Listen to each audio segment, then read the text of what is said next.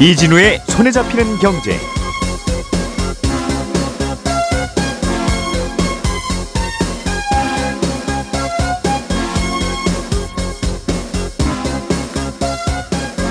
안녕하십니까 이진우입니다. 전세 사기를 막으려고 정부가 이제부터 전세 보증보험 가입 문턱을 대폭 높이기로 했습니다. 예전에는 예를 들어서 시세 2억 원 빌라의 전세 보증금이 2억 원이었어도 가입이 가능했는데 앞으로는 불가능해지는 겁니다. 그런데 만약 이 정도의 기준을 적용하게 되면 보험 가입이 불가능한 곳이 수도권에 있는 빌라 세곳 중에 두 곳이나 된다는군요. 왜 이런 일이 벌어졌던 건지 벌어지고 있는 건지 자세하게 좀 들어보겠습니다. 한동안 꾸준히 오르던 주택담보대출 금리가 최근에는 빠르게 내리면서 연 3%대의 금리를 적용하는 대출 상품도 나오고 있습니다. 주택담보대출 금리 시장이 요즘 어떻게 돌아가고 있는지도 좀 들여다보겠습니다. 작년 지난해에 우리나라 경상수지가 흑자를 기록하기는 했는데 흑자 폭이 크게 줄어서 앞으로가 참 걱정이다라는 소식도 간단히 챙겨보죠. 2월 9일 목요일 손에 잡히는 경제 바로 시작합니다. 우리가 알던 사실 그 너머를 날카롭게 들여다봅니다. 평일 아침 7시 5분 김종배의 시선 집중.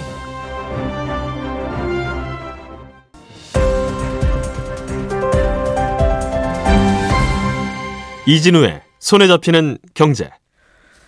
예, 예, 현대 사회가 워낙 바쁘고 어, 일에 치여서 살다 보니까 경제 뉴스들 다 챙겨볼 시간이 없다 하는 걱정들 하시는 분들을 위해서 걱정하지 마시라고 저희가 중요한 경제 뉴스들만 고르고 골라서 깔끔하게 손질해서 정리해 드립니다. 손에 잡히는 경제 박세훈 작가, 행복자산관리연구소장, 김현우 소장, 그리고 서울경제신문의 서, 아, 서은영 기자님, 어, 서울신문 서은영 네. 기자님 나오셨습니다. 어서 오십시오. 네, 안녕하세요. 예. 죄송합니다. 제가 오타를 냈네요. 죄송합니다. 예, 아닙니다. 자, 박 작가님. 네. 음, 작년에 우리나라 경상수지가 네. 흑자를 기록했네요. 그렇습니다. 작년 경상수지가 298억 달러 흑자를 기록하긴 했는데 음. 요즘 조금 걱정되는 흑자이긴 합니다. 음흠. 우리가 외국에다 뭔가를 팔아서 벌어온 돈에서 우리가 외국에서 뭔가를 사오느라 쓴 돈을 뺀 나머지 금액 요걸 경상수지라고 하는데 예. 여기에는 공식적인 수출 수입은 당연히 포함되고요. 그거 말고도 형식적으로는 수출하고 수입으로 분류되지는 않으면서도 음흠. 그래도 뭔가를 팔거나 사오는 게 있거든요. 예를 들면 외국인 관광객 마이클 조던이 우리나라에 와서 쓰고 간 돈. 음. 이건 수출로 분류하지는 않지만 사실상 우리나라 관광 자원을 외국에 수출한 거랑 똑같은 겁니다. 그렇겠죠. 그리고 예. 우리나라 유학생이 미국에 공부하러 갔다. 그래서 부모님이 돈을 1만 달러를 보내줬다. 공부 열심히 하라고. 네. 예. 열심히 할지는 잘 모르겠습니다만 어쨌든 보내줬다. 이것도 통계에는 수출이나 수입이 아니지만 미국의 교육 서비스를 우리가 구매한 거기 때문에 사실상 수입인 겁니다. 예. 그리고 우리가 외환 보유액으로 미국 국채 갖고 있는데 거기서 이자를 받았다. 이것도 우리나라가 갖고 있는 여유 자금을 수출해갖고 임대료 받은 셈이니까 음. 이런 것들도 넓은 의미에서는 수출입으로 다 치고 이게 경상수지에 포함이 되거든요. 경상수지라는 건 그런 거군요. 그렇습니다. 하여간 수출 수입이 직접적으로는 아니지만 그래도 우리가 뭔가 외국에다 팔 수 있는 모든 것을 다 합치고 네, 그렇습니다. 외국에서 사온 거 다 합치고 네. 이런 거 저런 거 전부 다 더하고 빼고 한 작년 성적표가 이제 어제 나왔던 건데 예. 작년에 무역 수지가 계속 적자 행진을 하는 바람에 혹시 경상 수지도 적자가 되는 거 아니냐 이런 우려들이 좀 있었거든요. 예. 다행히 흑자를 기록하긴 했습니다만 2년 전 경상 수지가 852억 달러 흑자였어요. 근데 작년 흑자가 음. 298억 달러니까 예. 1년 만에 3분의 1 수준으로 급격하게 흑자 규모가 준 겁니다. 이게 경상 수지에서 가장 큰 비중을 차지하는 게 물건을 얼마나 팔고 얼마나 수입했느냐인데 2년 전에는 757억 달러 흑자였거든요. 상품 수지, 네. 무역 수지가 많이 팔았습니다. 근데 작년에는 150억 달러로 줄어든 게 가장 큰 이유입니다. 음. 왜냐하면 작년에 원자재 가격이랑 에너지 가격이 워낙 많이 뛰는 바람에 네. 수입액이 대폭 늘었어요. 근데 반면에 또 반도체 수출은 좀 잘 안 되다 보니까 흑자 규모가 많이 줄었고요. 코로나 이후에 해외 여행이 좀 주춤했다가 작년을 기점으로 해외 여행이 좀 살아나면서 해외 여행은 우리가 늘 적자죠. 우리는 해외 여행 자꾸 나가는데 네. 한국 좀 구경하러 옵시다, 갑시다 네. 하는 외국인 관광객은 늘 얼마 안 되니까. 그렇습니다. 그래서 경상수지에서 약간 이제 미운 오리 새끼 취급을 받는 게 이제 음. 여행수지였는데 아니, 쓸 때는 또 써야죠. 그렇죠. 음. 여행수지 적자도 1년 전 그러니까 2021년 전보다 적자 폭이 늘었습니다. 음. 그러면서 전체 흑자 폭은 줄어들게 된 겁니다. 그렇군요. 뭐 그냥 그렇구나 하고 이해하고 넘어가도 될 만한 문제인데 자꾸 이 경상수지 뭐 무역수지 우리, 우리가 자꾸 계산하는 이유는 여기서 균형이 깨지거나 흑자에서 적자로 돌아서거나 하면 환율이 자꾸 오르니까 그렇습니다. 그게 걱정인 거죠. 그렇죠. 흑자 폭이 예. 커질수록 해외에서 들어오는 달러가 많아지는 거라서 달러의 몸값이 낮아지는 효과가 있거든요. 예. 반면에 경상수지가 적자가 나게 되면 달러가 덜 들어오게 되고요. 음. 그러면 환율이 오르기 때문에 그러니까 달러의 몸값이 오르기 때문에 외국인 투자자들이 환율 오르기 전에 한국에 투자한 돈을 달러로 바꿔서 나가려고 하거든요. 아 환율이 오른다는 건 환율이 오를까 봐? 네. 음, 네. 네. 그러면 이제 국내 달러가 더 모자르게 되고 그럼 또 달러의 몸값은 또 오른 그런 악순환이 펼쳐지는 거죠. 음, 한국에 투자해서는 원화로 갖고 있을 테고 네. 달러 값이 비싸진다는 건 탈출할 때의 그 가격이 비싸진다는 거니까. 그렇죠. 음, 그러면 이제 환율이 올라가게 되고 환율이 오르게 되면 수입 물가 오르고 수입 물가 오르면 우리나라 물가 지수 오르고 그러면 기준 금리를 올리게 될 가능성이 높고 그럼 예. 돌고 돌아서 또 내 대출 금리가 올라가는 그런 것들을 걱정하기 때문에 저희가 늘 이 경상 수지가 얼마가 나오는지를 챙겨보고 있는 겁니다. 우리가 수출 많이 하라고 응원하는 이유는 결국은 돌고 돌면 내 대출 금리 올라갈까봐. 꼭 알겠습니다. 꼭 그런 건 아니지만 그러나 그런 영향을 줄 수 있다는 거죠. 그렇습니다. 음.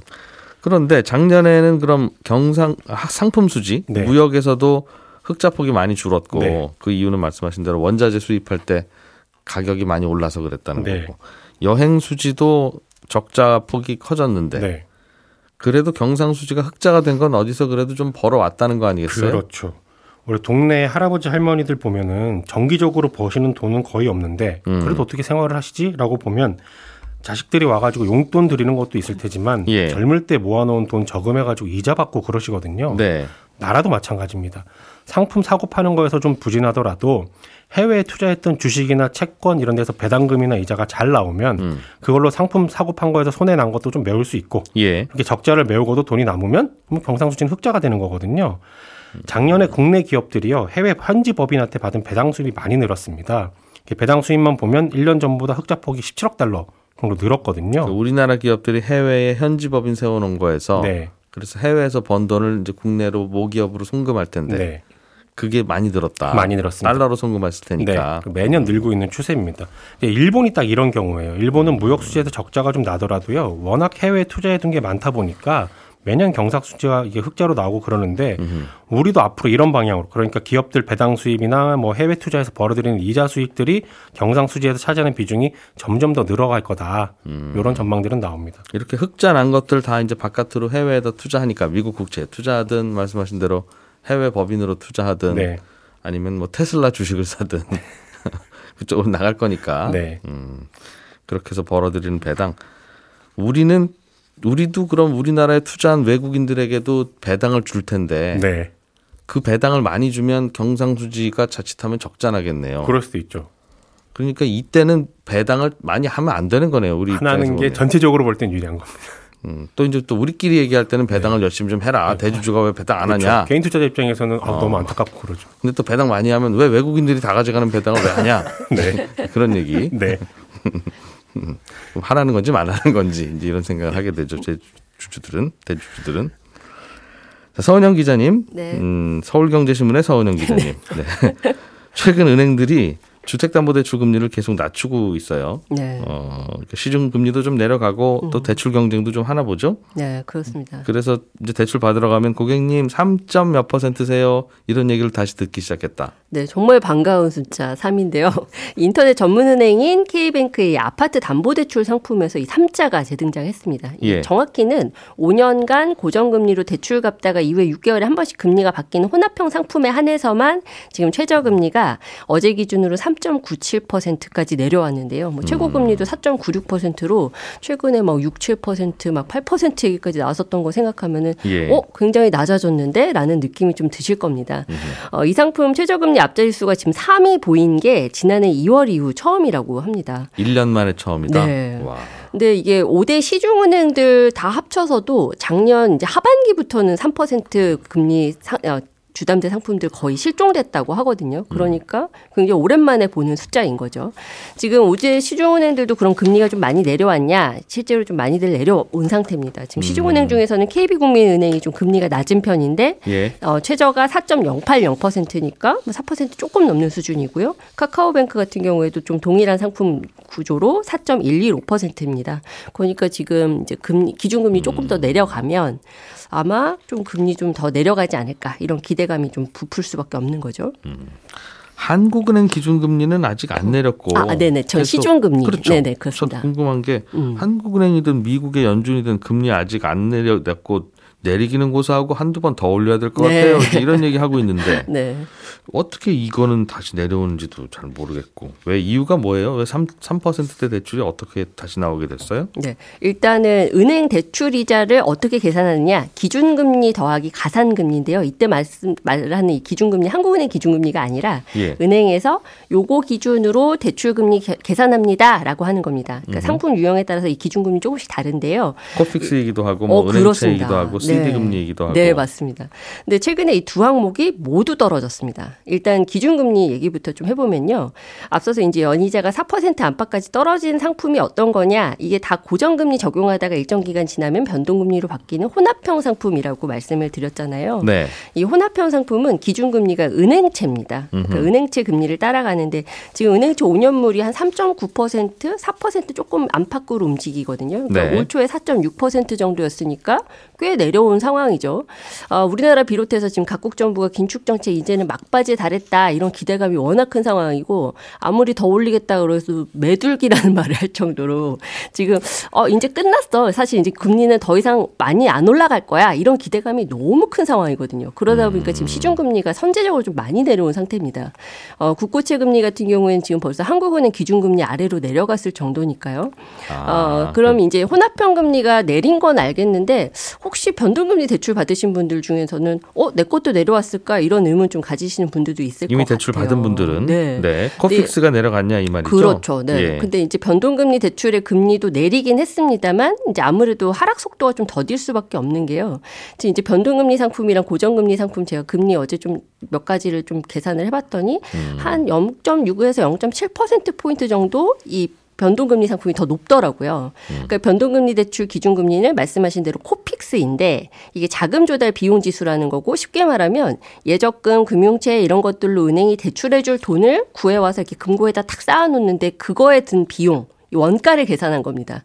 그러니까 지금 이제 신규 취급액 기준 코픽스 같은 경우에 제일 많이 적용하는 좀 기준인데 4.29%거든요.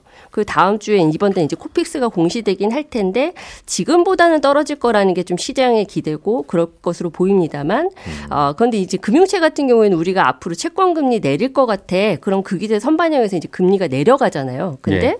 어, 반대로 코픽스는 은행이 대출해줄 돈을 금고에 쌓아놓는데 든 비용 가지고 산출하는 거니까 시장 금리에 후행할 수밖에 없습니다. 둘 다 내려가긴 네. 하나 이렇게 금리 하락기에는 고정 금리가 먼저 내려가고 그렇죠, 네네. 변동금리 그렇습니다. 기준이 된 코픽스는 한발 짝 늦다. 네. 그래서 지금처럼 이렇게 시장 금리가 정점 찍고 좀 내려가는 상황이다. 그러면 금융채를 기준으로 할 때보다는 아무래도 코픽스가 내려가는 속도가 더딜 수밖에 없다는 겁니다. 그래서 고정금리 대출 네. 받으러 가면 예전보다 많이 싸졌다는 거죠. 네, 그렇습니다. 그렇고 은행이 마진을 붙이는 이른바 가산금리라는 것도 좀 내려갔습니까? 이거는 은행이 좀 대- 대출이 급하면 즉 네. 실적 좀 올려야 되면 내려갈 거고 네. 뭐 굳이 그럴 거 없어요. 그러면 맞습니다. 고개 뻣뻣해지고 하는 그 네. 가산금리인데 예. 네, 맞아요. 근데 지금 이제 가상금리 같은 경우에 어떻게 결정을 하느냐. 은행 뭐 운용하는 비용, 뭐 갑자기 고객들이 돈을 안 갚을 때 예상치 못하게 손해를 볼 경우 이럴 때 대비한 일종의 보험료 이런 것들 다 고려해서 결정을 하는데 그냥 쉽게는 마진이라고 이해하시면 될 것 같아요. 말씀하신 대로 더 팔고 싶으면 가상금리 좀 낮춰가지고 구- 고객 부담 줄여서 대출 많이 하고 예. 뭐 대출 좀 적게 하고 싶으면 마진 많이 붙이고 뭐 이렇게 하는 정책이 가능하겠죠. 근데 은행들이 많이 받을 때는 주담대 이 가상금리도 3, 4% 수준까지 올라가는데 지금은 1% 밑으로 내려왔습니다. 예. 지금 최저금리 3%대 상품이라고 했던 아까 페- K뱅크 같은 경우에는 이 가상금리 0.02%에서 1.02%로 책정하고 있거든요. 그 0.02%면 어, 거의 안 남기고 팔겠다라는 의지가 보이죠. 네. 근데 은행들 얘기로는 지금 가상금리가 역사상 최저 수준이라고 이야기를 합니다. 그러니까 남는 거 없이 대출 장사하고 있다 이렇게 얘기를 하는데 그럼 왜 이렇게까지 낮췄느냐? 최근에 이제 좀 이 금융 관련된 뉴스 좀 열심히 보신 분들이라면 은행들이 욕을 정말 많이 먹고 있다는 걸 아실 거예요. 실적 높다고 욕 먹고 성과급 줬다고 욕 먹고 뭐 이런 상황인데 이게 고금리 상황에서 은행들이 이자 장사로 서민 고통 가중시켰다 이런 인식이 워낙에 지금 강하거든요. 이렇게 여론이 워낙에 안 좋으니까 또 올 들어서 금융당국과 정치권에서도 쓴소리를 좀 많이 했습니다. 어, 이복현 금융감독원장이 1월부터 지금 계속 쓴소리를 하고 있는데 예. 뭐 금리 상승기에 대출 금리를 과도하게 올리는 일이 없도록 하라. 뭐 음. 은행권은 대출 금리 내릴 수 있는 재량이 있다.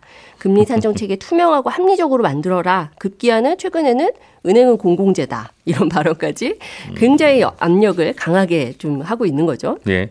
이런 상황에서 이제 시장 금리를 은행들이 마구 끌어내릴 수는 없고 덜 남더라도 가상 금리를 조정하면 전체 대출 금리의 숫자는 낮은, 낮아지는 것으로 보이잖아요. 네. 그러니까 당국의 움직임에 보폭을 맞췄다라고 볼 수 있습니다. 그 당국이 한 약 1년 전만 해도 네. 집값이 아직 안 내려가기 시작할 때는 네. 금리 좀 높여라. 좀 정신 없는. 맞습니다. 그럴 때는 금리 네. 높이라고 해서 일부러 가산금리도 높이라고 하고 대출을 아예 해주지 말라고 네, 규제하는 맞아요. 바람에 네. 은행들은 아니 손님은 10분이 오는데 대출은 3인분밖에 안 남아 있으면 그럼 금리 높여야죠 음. 하면서 높였던데 바로 그 당국과 정부가 이제 또 똑같이 그렇죠. 왜 서민들한테 그 이자 장사하냐 그런 거니까 입장은 이해가 되는데 네. 집값 오를 때와 내릴 때 그렇습니다. 당국의 느낌이 다는 건 이해가 되는데 네. 그럼 당국이 미안하다고 해야지 음. 그걸 왜 말을 바꾸면서 야단을 치는가 하는 생각은 들더군요. 네, 그렇습니다. 네. 어쨌든 많은 분들이 이미 대출 받으신 분들이 제일 많을 테니까 네, 네. 하여튼 내가 받은 이미 받은 변동금리 대출금리는 왜 잘 안 떨어지는 거냐 네. 이번 달에도 또 올라왔다고 문자나 올- 날라왔더라 네, 맞아요. 뭐 뭐가 내렸다는 거냐 도대체 맞아요. 다들 좀그 체감하기가. 어려우실 거예요. 근데 예. 이게 은행들이 대출금리 내리기 시작한 게 지난달부터입니다. 그러니까 예. 신규 대출 받는 분들이야 딱 은행 지금 가서 이렇게 딱 적혀 있는 숫자 보면은 어 가, 이제 뭐 코픽스나 은행채 금리 내려갔고 가상금리 내려갔으니까 어 금리 조금은 그래도 좀 떨어졌네 이렇게 보- 눈에 보이는데요. 예. 문제는 이제 기존 대출자들이죠. 그러니까 주담대 변동금리는 이제 전월 기준 코픽스에다가 은행 가상금리 더해서 이제 6개월에 한번 씩 바뀌는 건데 예.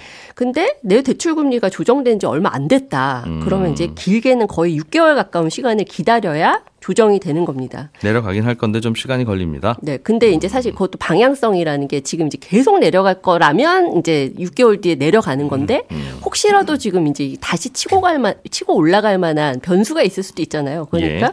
사실 체감도 하기 전에 금리가 올라갈 수도 있는 위험은 있는 거죠. 왜 내려가는 건 빨리빨리 안 내려가라는 생각이 드실 수도 있는데 생각해 보면 올라가기 시작할 때도 시동 조금 늘리, 늦게 걸리긴 네, 했어요. 네. 네. 신규 대출자에게만 먼저 올리기 시작하고 기존 대출자가 부담 커지는 건 한두 박자 늦더군요. 예, 김현우 소장님, 네. 음, 많이 기다리셨습니다.